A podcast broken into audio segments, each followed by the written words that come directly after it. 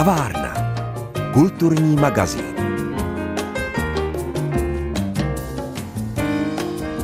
Byla Violetou ve Verdiho Traviatě, Libuší ve Smetanově opeře, stejně tak Mařenkou v Prodané nevěstě nebo Křehkou Nituškou. Zároveň byla ale taky silnou osobností, maminkou tří dětí, skvělou kuchařkou a hudební pedagožkou. Na operní pěvkyni Stanislavu Součkovou dodnes s láskou vzpomínají její přátelé, kolegové i publikum. My si ji připomeneme v dnešní kavárně, u které vás vítá Pavla Kuchtová. My se scházíme s historičkou Dagmar Blimlovou právě proto, že 27. listopadu uplyne 100 let od narození Stanislavy Součkové, operní pěvkyně. A rádi bychom připomněli důležité milníky z jejího života, které vlastně formovaly její cestu, jak tu profesní, tak tu životní. Možná nebo určitě bychom měli začít tím, odkud Stanislava Součková pocházela. Samozřejmě, že to je v případě Stanislavy Součkové klíčová věc. Ona se narodila v obci, která se jmenuje Velim, je v podstatě v epicentru úrodného polabí a byla tam velmi silná selská tradice jdoucí několik staletí zpátky a oba její rody po otci i po mamince do této tradice patřily. Tou druhou věcí, která ji formovala, která byla neodmyslitelná, byla evangelická tradice velimi, která byla také velmi silná. A rodiče Stanislavy Součkové, oni všichni říkali Stáňa nebo Standa, rodiče vlastně jakoby reprezentovali ty dvě zdrojové linie, o nich jsem mluvila, maminka v sobě měla takovou ohromnou sílu té půdy, takže snášela skutečně rány osudu, které by se hodily spíš do antické tragédie, se vším si uměla poradit a Stáňa tohle zdědila. Tatínek, byť teda měl jeden z největších statků ve Velimi, spíš byl křehčí, měl rád růže, měl rád květiny a rád zpíval. A celá rodina byla sokolská, tak děti byly čtyři, Stáňa byla nejstarší, nejmladší Jaroslav se stal také pěvcem, oba vlastně posléze se stali zasloužilými umělci, tak měli už od dětských let sokolské kroje. Čtyři děti od nejmenšího po největší stáňu. Jak se tedy Stáňa dostala ke zpěvu? Říkáte, že otec vlastně si rád zpíval, byl zpěvem nadaný, to nadání určitě v té rodině bylo, ale kdy Stáňa začala opravdu s tím hlasem pracovat? V rodině Součků se opravdu zpívalo, jako se dýchalo, takže to byla jakási samozřejmá záležitost, ale fakt je ten, že tady musela důležitou úlohu sehrát škola, protože si musel někdo všimnout, že sice všechny děti zpívají, ale Stánin hlásek, že je výjimečný. Potom už tatínek koupil klavír a potom už se počítalo s tím, že bude mít nějaké vzdělání. A Stáňa tedy začala dojíždět do Chrudimy? Ona začala dojíždět do Kolína, protože do Chrudiny jezdila do hospodinské školy, do té knedlíkové akademie, jak tomu říkala, protože holka hezky zpívá, možná, že z ní bude učitelka hudební výchovy, ale vdá se a musí umět vařit. Takže v Kolíně to bylo cvičení ve zpěvu, v hudbě a v Chrudimi se dělaly knedlíky, guláše, vánoční cukroví a tak dále. Mimochodem, skutečně Součková vařila a pekla excelentně a vůbec s tím jako operní hvězda neměla problém. A to je pravda, že na to opravdu všichni dodnes vzpomínají, kteří vlastně se kdy u součků, u ryšavých vyskytli, že to bylo vždy první, že Stáňa je velmi bohatě pohostila, ještě než se začalo s jakoukoliv prací. No, samozřejmě. A pak tedy přece jen nakonec vyhrála ta studia zpěvu, i když tedy asi všichni varovali, že to není pro dívku úplně to ideální. Ona zaskočila jak své učitele hudby, tak rodinu, protože eh, nechtěla jít tou cestou učitelky. Jo, ona prostě usoudila, že chce zpívat pro sám zpěv a ne proto, aby ho předávala. Ono na to pak došlo, ale to už jako měla vlastně tu svoji hlavní operní dráhu za sebou. Čili přišla studia na konzervatoři. Přišla studia na konzervatoři. Musíme si uvědomit, že ten její vstup na konzervatoř, což bylo ve školním roce 40-41, že spadá do období protektorátu. A to, jak jsem říkala, že Velim byla bohatá obec, protože úrodné polabí, tak to bylo její neštěstí, jak v době protektorátu, tak potom po 48. roce. A skutečně ta situace 40. let tam vůbec nebyla, nebyla jednoduchá. A Stáňa dojížděla tedy na konzervatoř v roce 43, to byla v druhém ročníku. Poprvé stála na prknech Národního divadla, kde zpívala v dědově odkazu Vítězslava Nováka, malého Janíčka. Ona byla Janíček v prvním dějství a ve druhém dějství už to byl Beno Blachut. Mimochodem i tady tahle ta drobná rolička byla v kritikách vyzdvižena, takže vypadalo to všechno velmi pěkně, ale byl rok 43 a ve stejném roce, kdy jí vlastně svitla tady ta naděje perspektivního úspěchu. Tatínek už neunesl tu situaci držet ten statek v době toho napětí, kdy se lidé udávali. Musíme si uvědomit, že v těch středních Čechách hodně často se schazovaly výsadky, ano, tam se hledali parašutisti a tak dál. Prostě byl to život s nebezpečím za zády a tatínek se oběsil. Takže Stáňa začíná zpívat, otvírá se přední cesta a doma nechává 41-letou maminku, vdovu, s ní a ještě třemi dalšími mladšími dětmi. Takže ta situace opravdu byla taková zvláštní. A takových životních zlomů potkalo Stanislavu Součkovou během jejího života několik. Myslím, že si je připomeneme, jen co si poslechneme ukázku hlasu a krásného zpěvu Stanislavy Součkové. Když dá my si dnes v kavárně s historičkou Dagmar Blimlovou připomínáme osobnost operní pěvkyně Stanislavy Součkové, která působila také v Českých Budějovicích. Připomínáme si ji, protože právě 27. listopadu uplyne 100 let od jejího narození. Říkali jsme, že její život vlastně pořád provázely takové zlomy, kdy se střídala velká radost s velkou bolestí. Je to pravda, osud eh, Stanislavy Součkové skutečně jí eh, nadělil všeho hodně, ale v ní byla snad síla té půdy úrodného polabí, že ona tyhle ty věci neřešila, ona se nikdy nehroutila, ona prostě hlavně svým hlasem dokázala projevit sílu, kterou i strhla ty, kdož ji poslouchali. Vraťme se teď do jejich eh, studijních let. Skončili jsme na konzervatoři, ona potom pokračovala ve studiích na AMU. Pokračovala na Akademii muzických umění a dokonce ještě s návazným studiem, tenkrát se tomu říkalo aspirantské studium, zřejmě to bylo na úrovni asi dnešních, dnešních doktorátů. Takže ona opravdu valnou část svého mládí strávila studiem zpěvu, který ovšem nebyl utrpením, takže to byla studia radostná.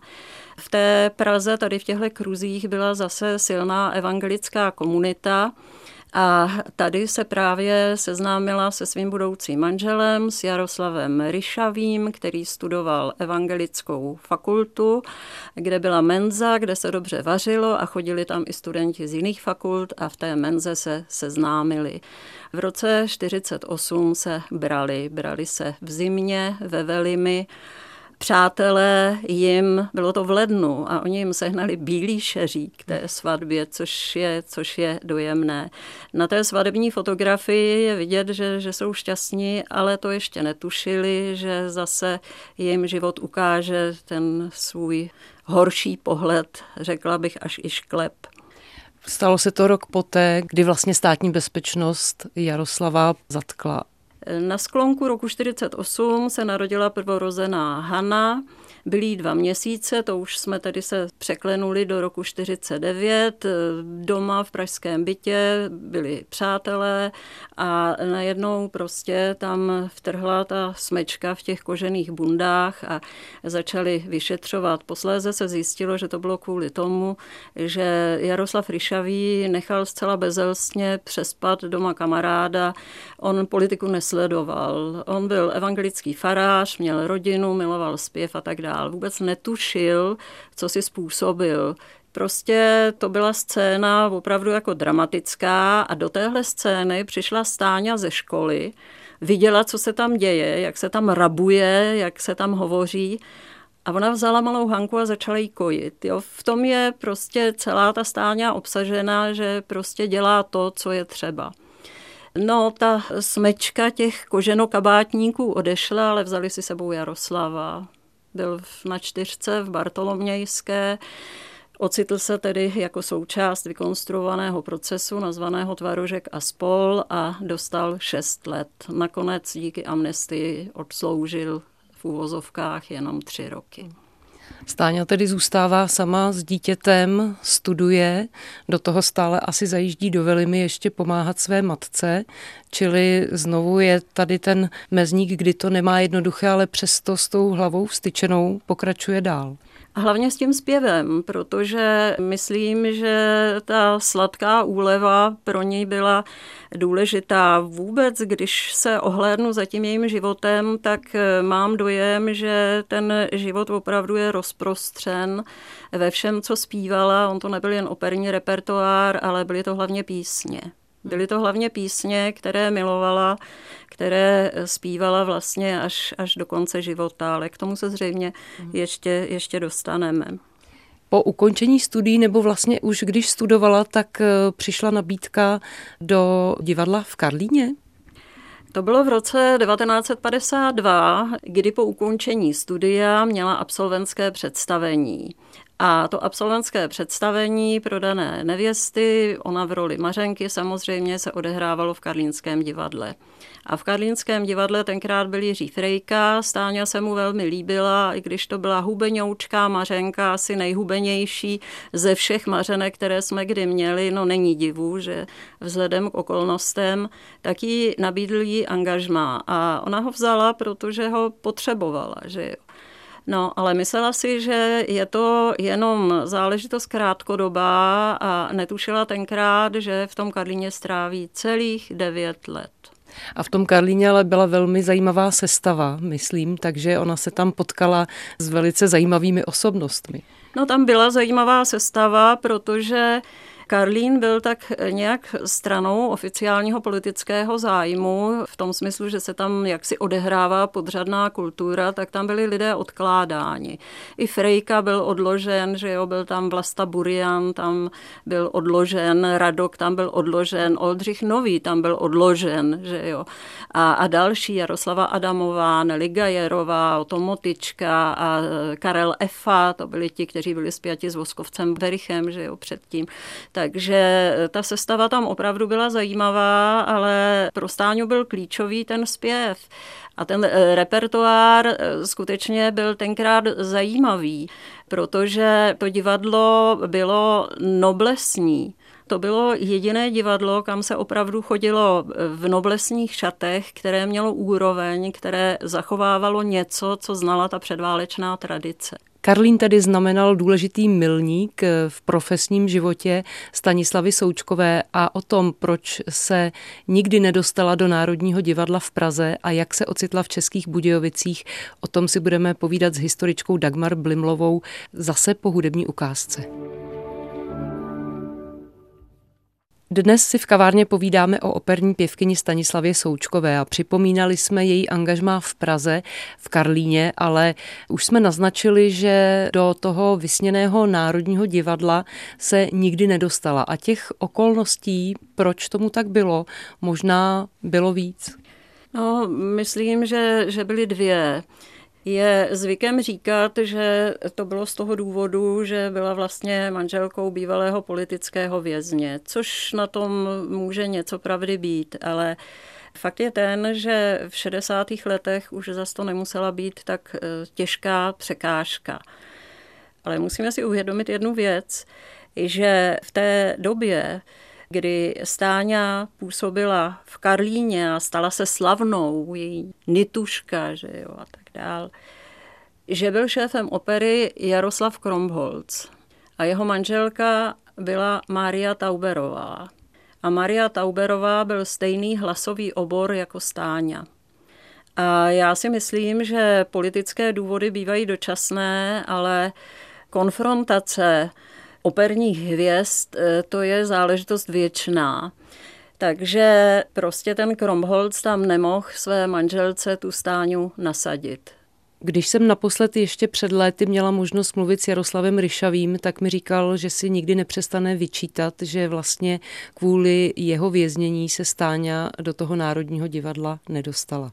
Já jsem to od něj taky slýchala, ale to zase byl, jako Stáňa byla Stáňa, tak Jaroslav byl Jaroslav. On prostě za každým průšvihem hledal vlastně svoji vinu, protože on byl racionální člověk, ovšem přemýšlel, zatímco Stáňa všechno řešila naprosto spontánně.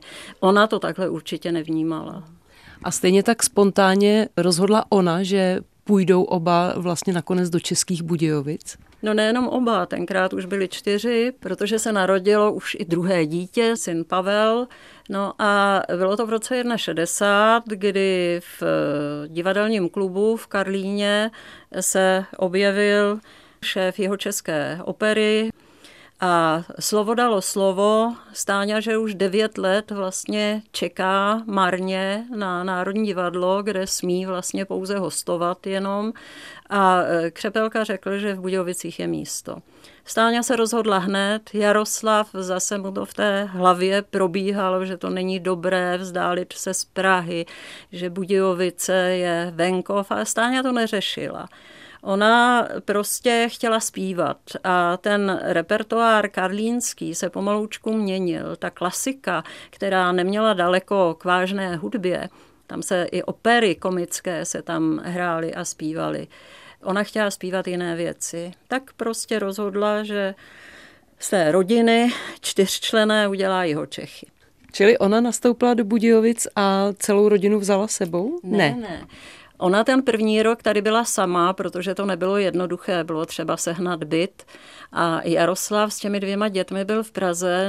No a Stáňa zpívala a Stáňa hledala byt a podařilo se jí, protože jí se všechno podařilo, ona když se do toho opřela, tak prostě uměla, uměla se zorientovat v tom praktickém životě na rozdíl tedy od svého muže že našla krásný byt v takzvané Příbrského vile, jediné architektury mediteránního typu v Českých Budějovicích, kde našli i příjemné společenství, téměř řeklo by se příbuzenství a dalších 12 let, kdy zpívala v jeho českém divadle a žila tady v té Příbrského vile se svojí rodinou, tak to bylo prostě krásné.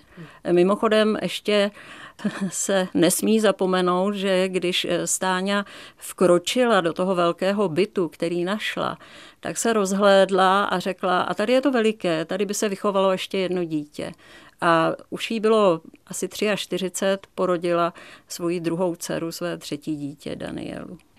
Čili rodina byla pohromadě, eh, žila v Českých Budějovicích a Jaroslav dostal taky angažmá v jeho českém divadle. Ne hned rovnou, samozřejmě jako divadelní režisér, ale byl tady vlastně přijatý do archivu. To byla značná velkorysost od tehdejšího vedení divadla. Tady neřešili, že prostě měl za sebou tři roky politického kriminálu. Prostě přijali ho do archivu, což mu velmi vyhovovalo, protože on opravdu byl puntičkář, a, ale operní režie byla jeho láskou od studentských let. On studoval v Bratislavě. Takže když mu tady tuhle tu možnost nabídli, tak to bylo moc fajn a na některých představeních se i se ženou sešli. Jak dlouhé tedy bylo to jejich působení tady na jihu Čech? Stánino angažma bylo 12 let, takže 9 let Karlín a 12 let České Budějovice. A kdybychom rozprostřeli těch 12 let na sopránový repertoár, tak prostě tam snad nebyla role, kterou by si Stáňa nezaspívala. A tak jako Skarlína dobývala srdce Pražáků, tak za těch 12 let skutečně se vryla do srdce stovek posluchačů a diváků jeho českého divadla, nejenom budějčáků, protože jeho české divadlo hostovalo a do jeho českého divadla se jezdilo. Přitom ona po těch 12 eh, letech možná pro někoho i překvapivě ukončila tu pěveckou kariéru, ukončila své působení v jeho českém divadle, ale dala se nakonec přece jenom na tu pedagogickou dráhu. Stanislava Součková ukončila kariéru, aniž by přemýšlela o tom, co bude dál, ale když přišla nabídka z pedagogické fakulty, tak ji přijala. A posléze se stala nejprve docentkou hlasového oboru a potom první profesorkou hlasové výchovy vůbec u nás. A učila ráda, brala to po sokolsku, děvčatům tykala a zpívala s nimi hlavně písně. Kdy a jak se uzavřel život Stanislavy Součkové? Život Stanislavy Součkové se uzavřel na závěr 90. let. Ty poslední roky nebyly příliš šťastné, protože jí vlastně z jejího života ukrajovala zhoubná zákeřná choroba, takže když zemřela 23. července v roce 1997, tak už dva roky předtím to přestávala být ta stáňa, kterou všichni znali. Ale přesto byla skvělou babičkou a stále, pokud mohla, i vařila a neměla s tím žádný problém. Stáňa rozdávala radost. Rozdávala radost zpěvem, rozdávala radost tou láskou, která vlastně nebyla ve slovech, ale byla v gestu, byla v pohledu, byla prostě všude. Stáňa byla opravdu mezi operními hvězdami naprostou výjimkou, protože netrpěla manírami operních hvězd a, a skrze zpěv její přátelé a její blízcí to byl celý její život.